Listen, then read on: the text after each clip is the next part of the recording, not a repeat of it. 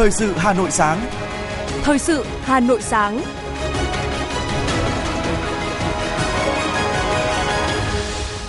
Xin kính chào quý vị và các bạn. Quý vị và các bạn đang đến với chương trình thời sự của Đài Phát thanh và Truyền hình Hà Nội. Chương trình sáng nay, Chủ nhật ngày 18 tháng 6 năm 2023 sẽ có những nội dung chính sau đây.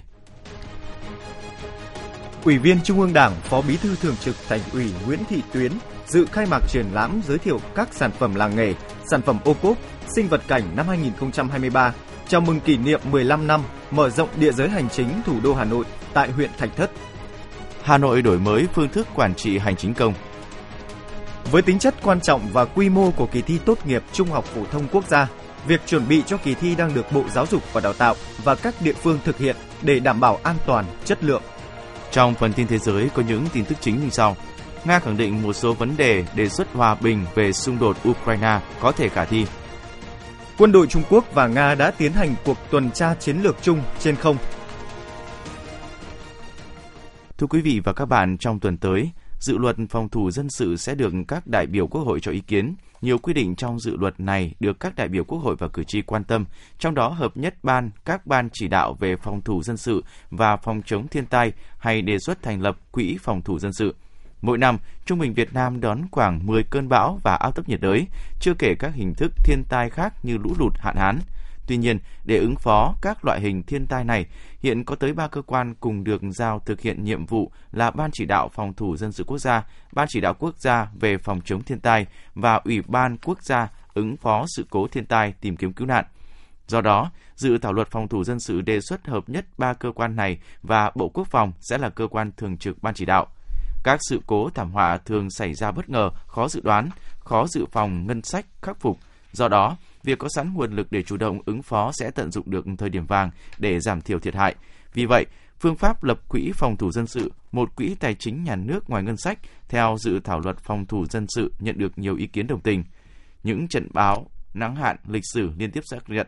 dịch bệnh nguy hiểm cướp đi mạng sống của hàng chục ngàn người. Chính vì vậy, luật phòng thủ dân sự nếu được Quốc hội thông qua sẽ tạo khung pháp lý vững chắc, đảm bảo cho việc chủ động ứng phó với các hiểm họa đe dọa an ninh quốc gia trong mọi tình huống. Phó Thủ tướng Chính phủ Trần Hồng Hà vừa ký quyết định 700 phê duyệt nhiệm vụ điều chỉnh quy hoạch chung thủ đô Hà Nội. Phạm vi danh giới lập điều chỉnh quy hoạch là toàn bộ địa giới hành chính thủ đô Hà Nội với 30 đơn vị hành chính cấp huyện, gồm 12 quận, 17 huyện, một thị xã. Mục tiêu nhiệm vụ điều chỉnh quy hoạch chung thủ đô Hà Nội là phát triển thủ đô Hà Nội trở thành thủ đô hiện đại, đô thị hiện đại, thông minh, dẫn dắt và tạo hiệu ứng lan tỏa, liên kết vùng đô thị, có mức sống và chất lượng cuộc sống cao, kinh tế, văn hóa, xã hội phát triển toàn diện, đặc sắc và hài hòa. Điều chỉnh quy hoạch chung thủ đô với sông Hồng là trục xanh, cảnh quan trung tâm, phát triển đô thị hài hòa hai bên sông của Hà Nội, nghiên cứu tăng tỷ lệ đất phát triển đô thị, xây dựng mô hình thành phố trực thuộc thủ đô tại khu vực phía Bắc, vùng Đông Anh, Mê Linh, Sóc Sơn và phía Tây, vùng Hòa Lạc, Xuân Mai, xây dựng đô thị thông minh trên cơ sở phát triển khu vực hai bên trục đường, Nhật Tân, Nội Bài, Võ Nguyên Giáp, quy hoạch phát triển không gian ngầm đô thị, không gian xanh và không gian công cộng. Tối qua, huyện Thạch Thất đã tổ chức kỷ niệm 15 năm thực hiện nghị quyết của Quốc hội về điều chỉnh địa giới hành chính và khai mạc triển lãm giới thiệu các sản phẩm làng nghề, thủ công mỹ nghệ, sản phẩm ô cốp, sinh vật cảnh của năm 2023. Ủy viên Trung ương Đảng, Phó Bí thư Thường trực Thành ủy Nguyễn Thị Tuyến tham dự chương trình. Triển lãm giới thiệu các sản phẩm làng nghề, thủ công mỹ nghệ, sản phẩm ô cốp, sinh vật cảnh huyện Thạch Thất năm 2023, thu hút hơn 200 gian hàng, hàng nghìn sản phẩm làng nghề, thủ công mỹ nghệ, sản phẩm công nghiệp, đồ gia dụng, hơn 2.000 sinh vật cảnh đặc sắc đến từ các tỉnh thành trong cả nước và các sản phẩm nông nghiệp chủ lực của huyện và thành phố. Sản phẩm ô cốp có chất lượng, giá trị kinh tế, giá trị sử dụng cao, thân thiện với môi trường. Kinh phí tổ chức từ nguồn xã hội hóa, kéo dài trong thời gian 10 ngày, triển lãm sẽ tạo chuỗi liên kết giữa bốn nhà, nhà sản xuất, nhà quản lý, nhà khoa học và nhà phân phối, tiêu thụ sản phẩm, đáp ứng phục vụ những nhu cầu thiết thực của người dân, thúc đẩy phát triển kinh tế xã hội của địa phương, đồng thời cũng tạo những trải nghiệm phong phú thú vị để lại ấn tượng thân thiện sâu sắc về văn hóa, con người huyện Thạch Thất. Thưa quý vị và các bạn, từ nhiều năm nay, Hà Nội dành mọi nguồn lực nhằm thay đổi phương thức quản trị hành chính công, từ đó tác động thay đổi phương thức quản trị xã hội trên địa bàn. Thực tế cho thấy, phương thức quản trị hành chính công trong thời gian qua của thành phố đã có nhiều chuyển biến tích cực, đặc biệt có nhiều điểm sáng về việc công khai, minh bạch trong thực hiện các nhiệm vụ. Đây chính là yếu tố giúp chỉ số hiệu quả quản trị và hành chính công cấp tỉnh ở Việt Nam năm 2022 của Hà Nội đạt 43,9049 điểm, nằm trong nhóm cao. Trong đó đáng chú ý có hai chỉ số nội dung quan trọng là tham gia của người dân ở cấp cơ sở, công khai, minh bạch trong việc ra quyết định với người dân.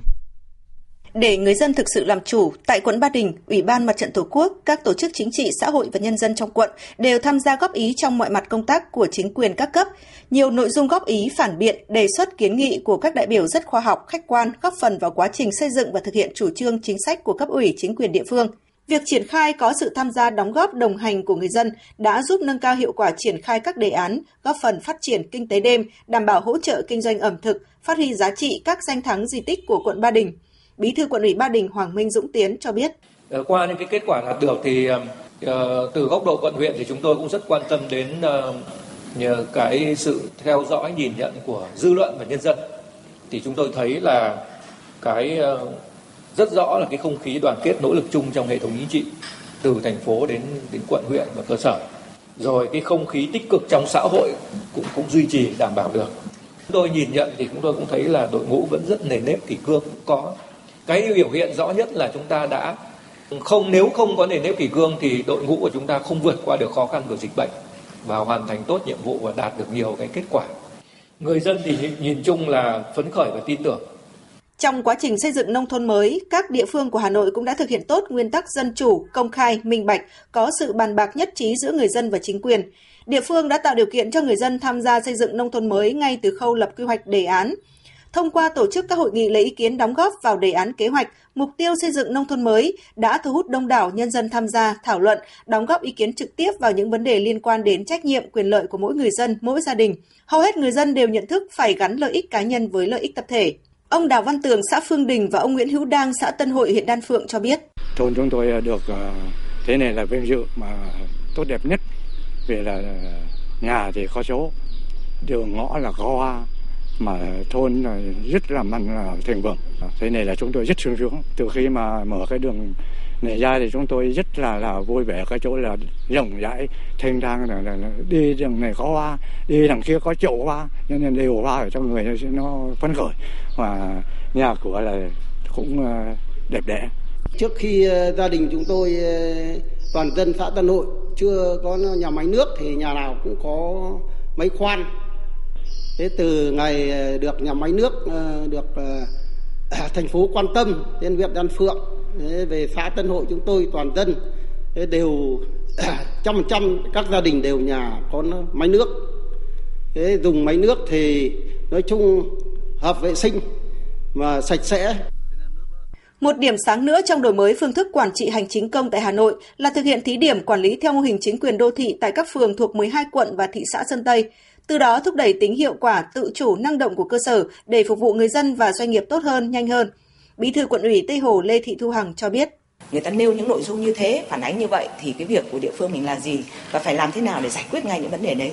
Có thể nói rằng là tất cả những cái nội dung thông tin về quận Tây Hồ thì chúng tôi cập nhật hàng ngày trong đó hai khung giờ là cũng 10 giờ và 4 giờ chiều tất cả những cái việc đã xảy ra trên địa bàn cũng như các nội dung phản ánh đều được quan tâm theo dõi, giải quyết để cho nó cách một cách rất điểm. Tôi cho là cái nội dung đó nó có cái sự quan tâm sâu sát ở trên các lĩnh vực, từ cái việc chủ động trong tác lãnh đạo của mình, nhưng đồng thời cũng các cái nguồn thông tin khác nhau để mình quán xuyến, tổ chức thực hiện cũng như là nắm bắt được tình hình trên từng địa bàn. Thì với cái cách thức thực hiện như thế ở mỗi địa phương, mỗi đơn vị đã được truyền tải tới thì cũng giúp cho cái việc tổ chức triển khai thực hiện ở địa phương. Việc thúc đẩy cải cách hành chính công thời gian qua của Hà Nội còn nhờ kết quả thực hiện đề án 06 của chính phủ, đề án phát triển ứng dụng dữ liệu về dân cư, định danh và xác thực điện tử, phục vụ chuyển đổi số quốc gia giai đoạn 2022-2025, tầm nhìn đến năm 2030 đầu tư hạ tầng, kết nối dữ liệu, chủ động thực hiện các dịch vụ công trực tuyến phục vụ người dân. Đến nay, công dân trên địa bàn thủ đô đã có thể sử dụng toàn bộ 25 dịch vụ công thiết yếu tích hợp trên các cổng dịch vụ công quốc gia, cổng dịch vụ công thành phố và các bộ ngành. Thời gian tới, thành phố tiếp tục đánh giá việc thực hiện đề án 06, nhất là công tác triển khai 25 dịch vụ công thiết yếu phục vụ người dân, tổ chức doanh nghiệp trên địa bàn thành phố và việc xây dựng các cơ sở dữ liệu của thành phố để có giải pháp cụ thể, góp phần cải cách mạnh mẽ hành chính công.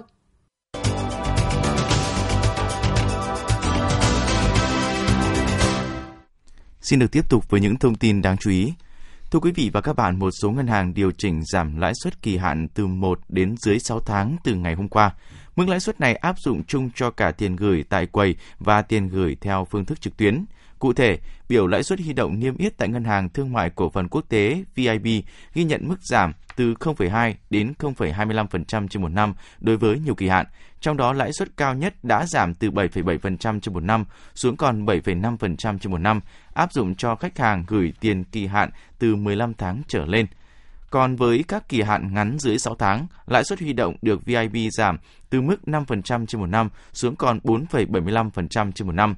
Ngân hàng Thương mại Cổ phần An Bình AB Bank đưa lãi suất kỳ hạn 1 tháng về mức 4,5% trên một năm, kỳ hạn 2 đến 5 tháng còn 4,75% trên một năm. So với biểu lãi suất niêm yết trước đó, các mức huy động này đã giảm từ 0,25 đến 0,5% trên một năm. AB Bank còn giảm mạnh lãi suất kỳ hạn từ 15 tháng trở lên từ mức 8,3% trên một năm xuống còn 7,9% trên một năm. Lãi suất cao nhất tại AB Bank vẫn giữ mức 8,5% trên một năm cho tiền gửi online kỳ hạn từ 18 tháng trở lên.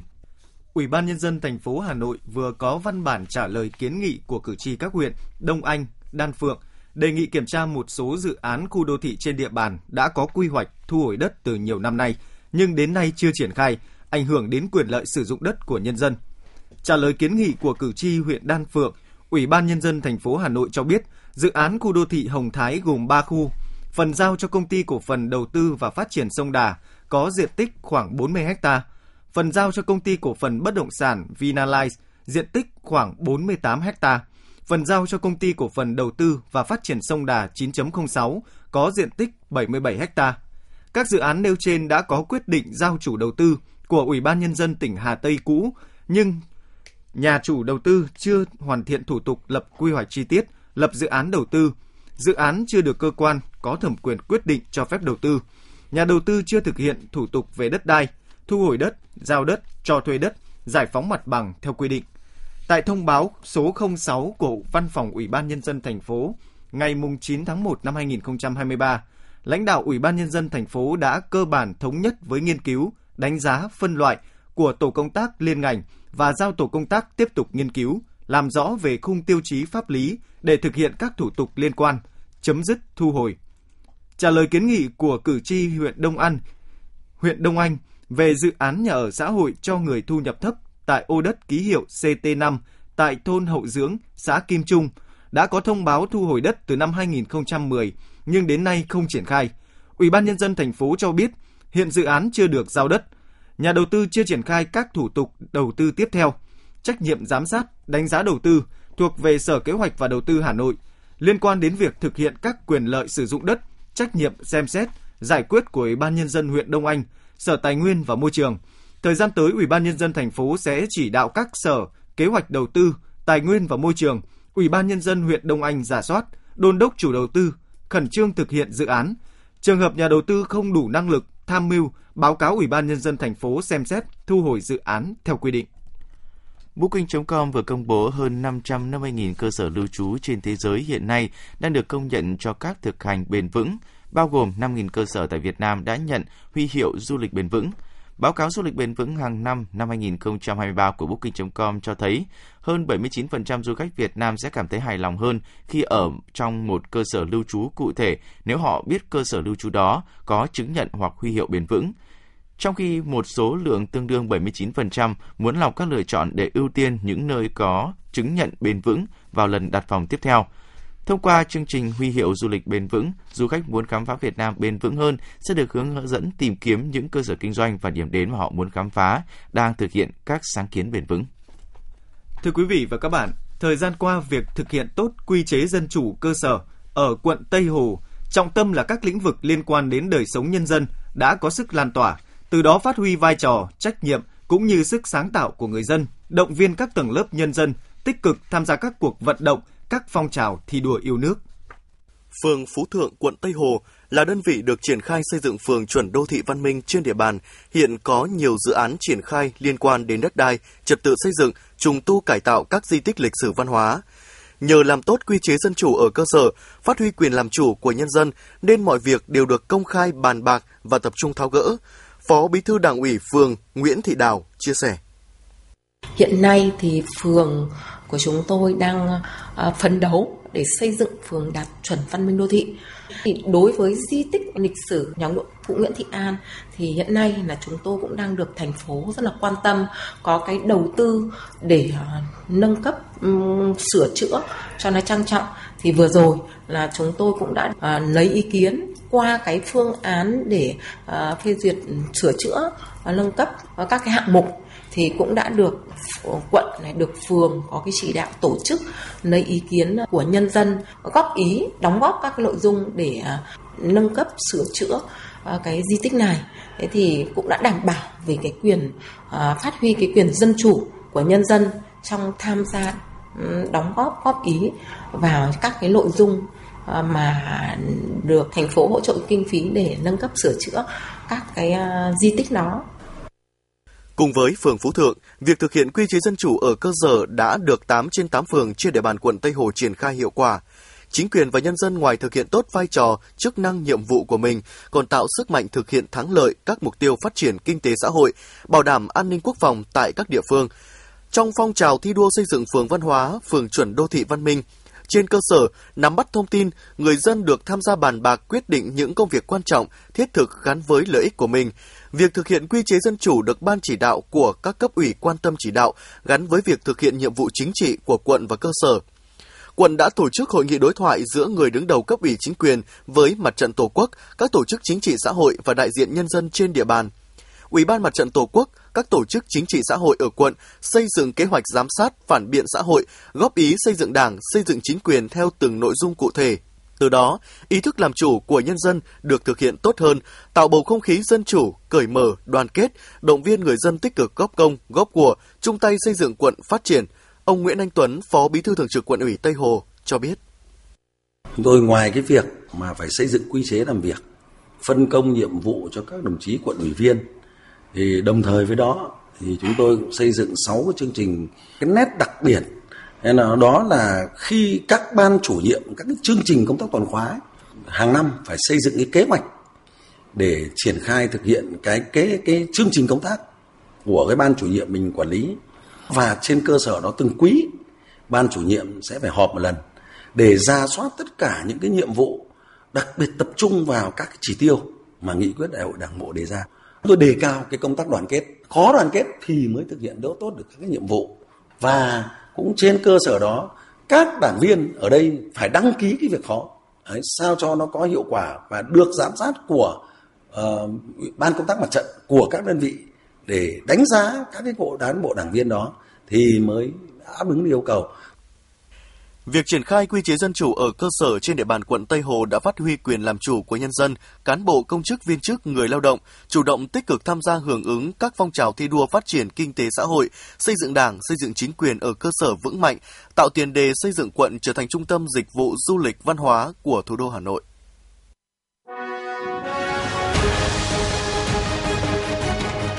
Thời sự Hà Nội, nhanh, chính xác, tương tác cao. Thời sự Hà Nội, nhanh, chính xác, tương tác cao.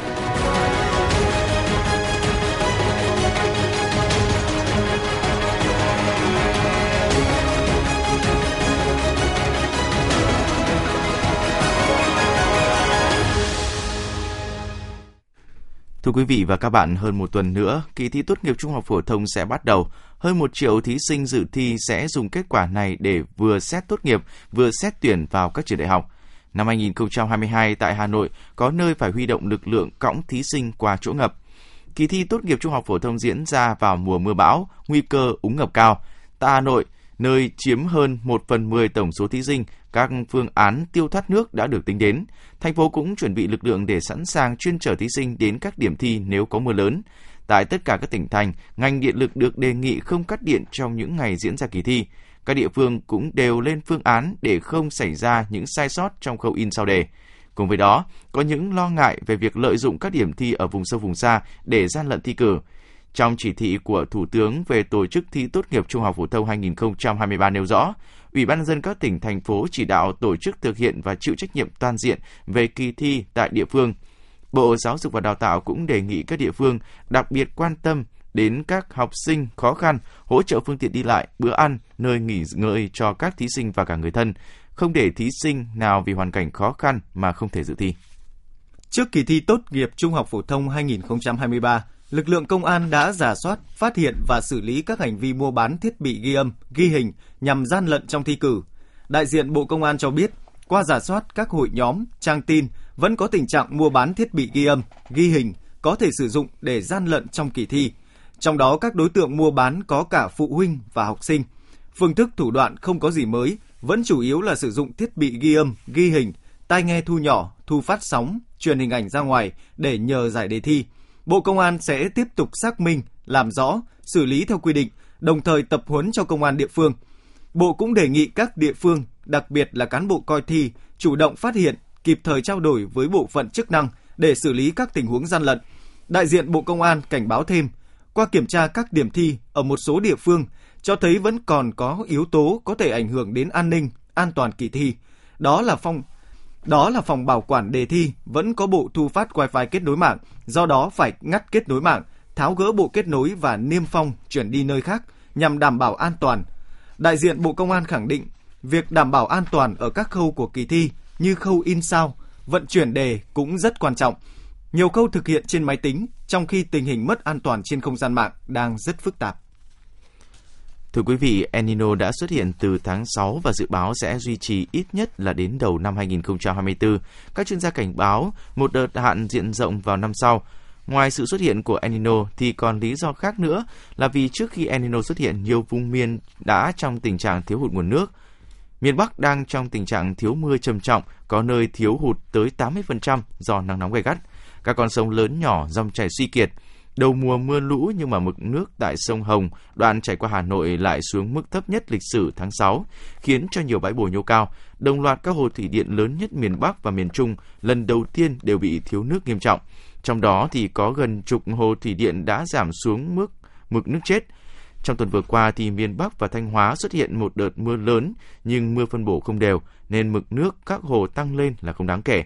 Các chuyên gia dự báo El Nino sẽ gây thiếu hụt mưa ở hầu hết các khu vực trên cả nước. Các khu vực đều sẽ thiếu mưa do so với năm từ 25 cho đến 50%. Thưa quý vị và các bạn, thời gian gần đây, tình trạng vi phạm trật tự đô thị, trật tự an toàn giao thông trên các tuyến phố, khu dân cư có dấu hiệu gia tăng trở lại. Để ngăn ngừa tình trạng này, nhiều địa phương trên địa bàn thành phố Hà Nội đã đang tăng cường kiểm tra, kiểm soát, xử lý nghiêm vi phạm. Phường Định Công là một trong những địa bàn trọng điểm của quận Hoàng Mai. Tại đây, tình hình trật tự đô thị luôn là vấn đề nóng hổi. Những tháng đầu năm, các lực lượng chức năng đã ra quân, đồng loạt chỉnh trang đô thị, xử lý vi phạm trật tự đô thị, vệ sinh môi trường, xử lý các biển quảng cáo ra vặt sai quy định trên toàn địa bàn phường, đảm bảo trật tự văn minh, đô thị, an toàn giao thông. Bên cạnh việc xử lý nghiêm các hành vi vi phạm, phường cũng tổ chức tuyên truyền nhắc nhở các tổ chức cá nhân, hộ kinh doanh, yêu cầu không lấn chiếm vỉa hè, lòng đường làm nơi kinh doanh buôn bán họp chợ, xử lý tháo rỡ các biển quảng cáo sai quy định, mái che, mái vẩy, vi phạm hành lang an toàn giao thông, trật tự đô thị, vệ sinh môi trường, xử lý rất điểm các chân rác gây mất mỹ quan đô thị, đảm bảo việc đi lại hàng ngày của nhân dân được thuận tiện, tạo cảnh quan đô thị văn minh sạch đẹp. Ông Nguyễn Anh Tuấn, Bí thư Đảng ủy phường Định Công, quận Hoàng Mai cho biết. Về ờ,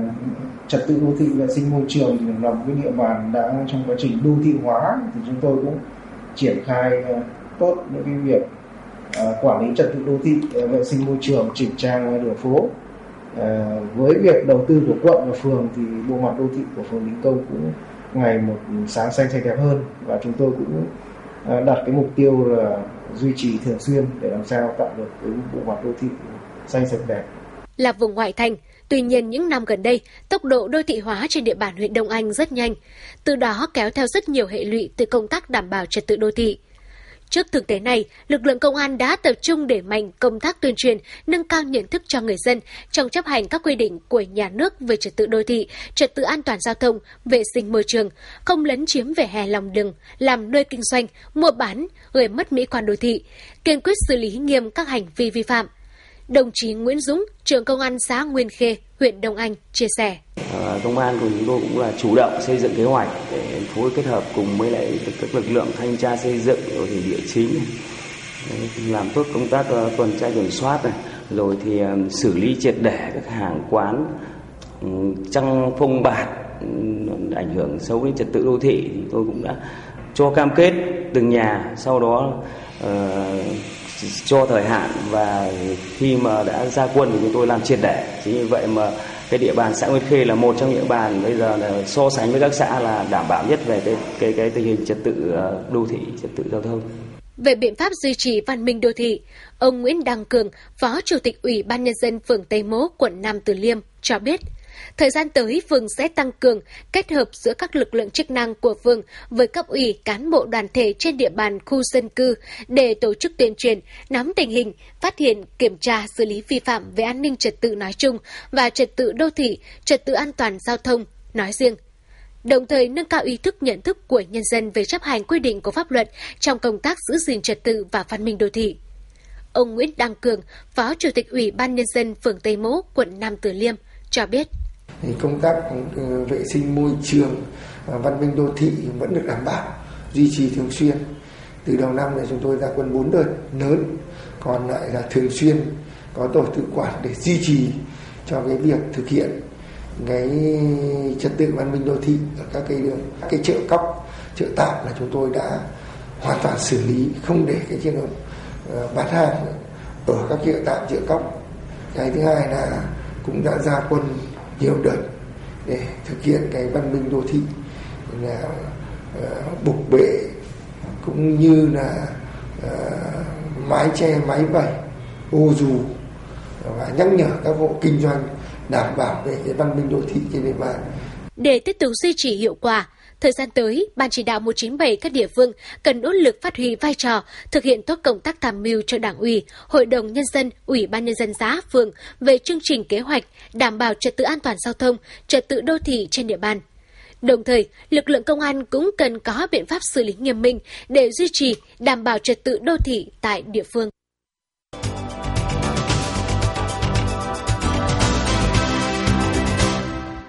Cũng chuyển sang những thông tin thế giới đáng chú ý. Thưa quý vị và các bạn, người phát ngôn Bộ Ngoại giao Nga Maria Zakharova cho biết các sáng kiến hòa bình về xung đột Ukraine do nhiều quốc gia đề xuất chứa đựng những ý tưởng có thể thực hiện. Người phát ngôn Bộ Ngoại giao Nga nhấn mạnh vấn đề chính là những sáng kiến đó đang bị Ukraine phản đối. Quốc gia vốn đã tự ngăn chặn tổ chức bất kỳ cuộc đàm phán nào với Nga.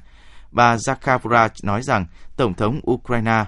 Volodymyr Zelensky đã ngăn chặn những sáng kiến này dưới áp lực từ Mỹ. Theo bà, Washington đang theo đuổi khái niệm thống trị hoàn toàn và đánh bại Nga về mặt chiến lược. Quân đội Trung Quốc và Nga mới đây đã tiến hành một cuộc tuần tra chiến lược chung trên không. Theo người phát ngôn của Bộ Quốc phòng Trung Quốc Trương Hiểu Cương, đây là cuộc tuần tra chiến lược trên không thứ 6 do quân đội Trung Quốc và Nga cùng tổ chức và thực hiện kể từ năm 2019 Hoạt động này không nhằm vào bất kỳ bên thứ ba nào và không liên quan đến tình hình toàn cầu hoặc khu vực hiện nay. Sau 15 năm thảo luận, Hiệp ước quốc tế đầu tiên về bảo vệ các vùng biển quốc tế dự kiến sẽ được thông qua tại Liên Hợp Quốc vào ngày 19 tháng 6. Hiệp ước sẽ tạo một khuôn khổ pháp lý cho việc mở rộng phạm vi bảo vệ môi trường ra các vùng biển quốc tế vốn chiếm 60% diện tích các đại dương trên thế giới, nhưng lại không thuộc quyền tài phán của bất kỳ quốc gia nào. Một công cụ chủ chốt trong hiệp ước là thiết lập các khu vực được bảo tồn ở các vùng biển quốc tế. Hiệp ước đưa ra các yêu cầu về nghiên cứu tác động đối với môi trường, các hoạt động được triển khai tại vùng biển quốc tế. Hiệp ước cũng thiết lập các nguyên tắc chia sẻ lợi ích của nguồn gen biển được thu thập qua nghiên cứu khoa học ở vùng biển quốc tế.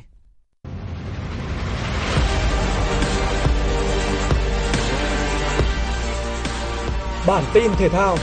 Bản tin thể thao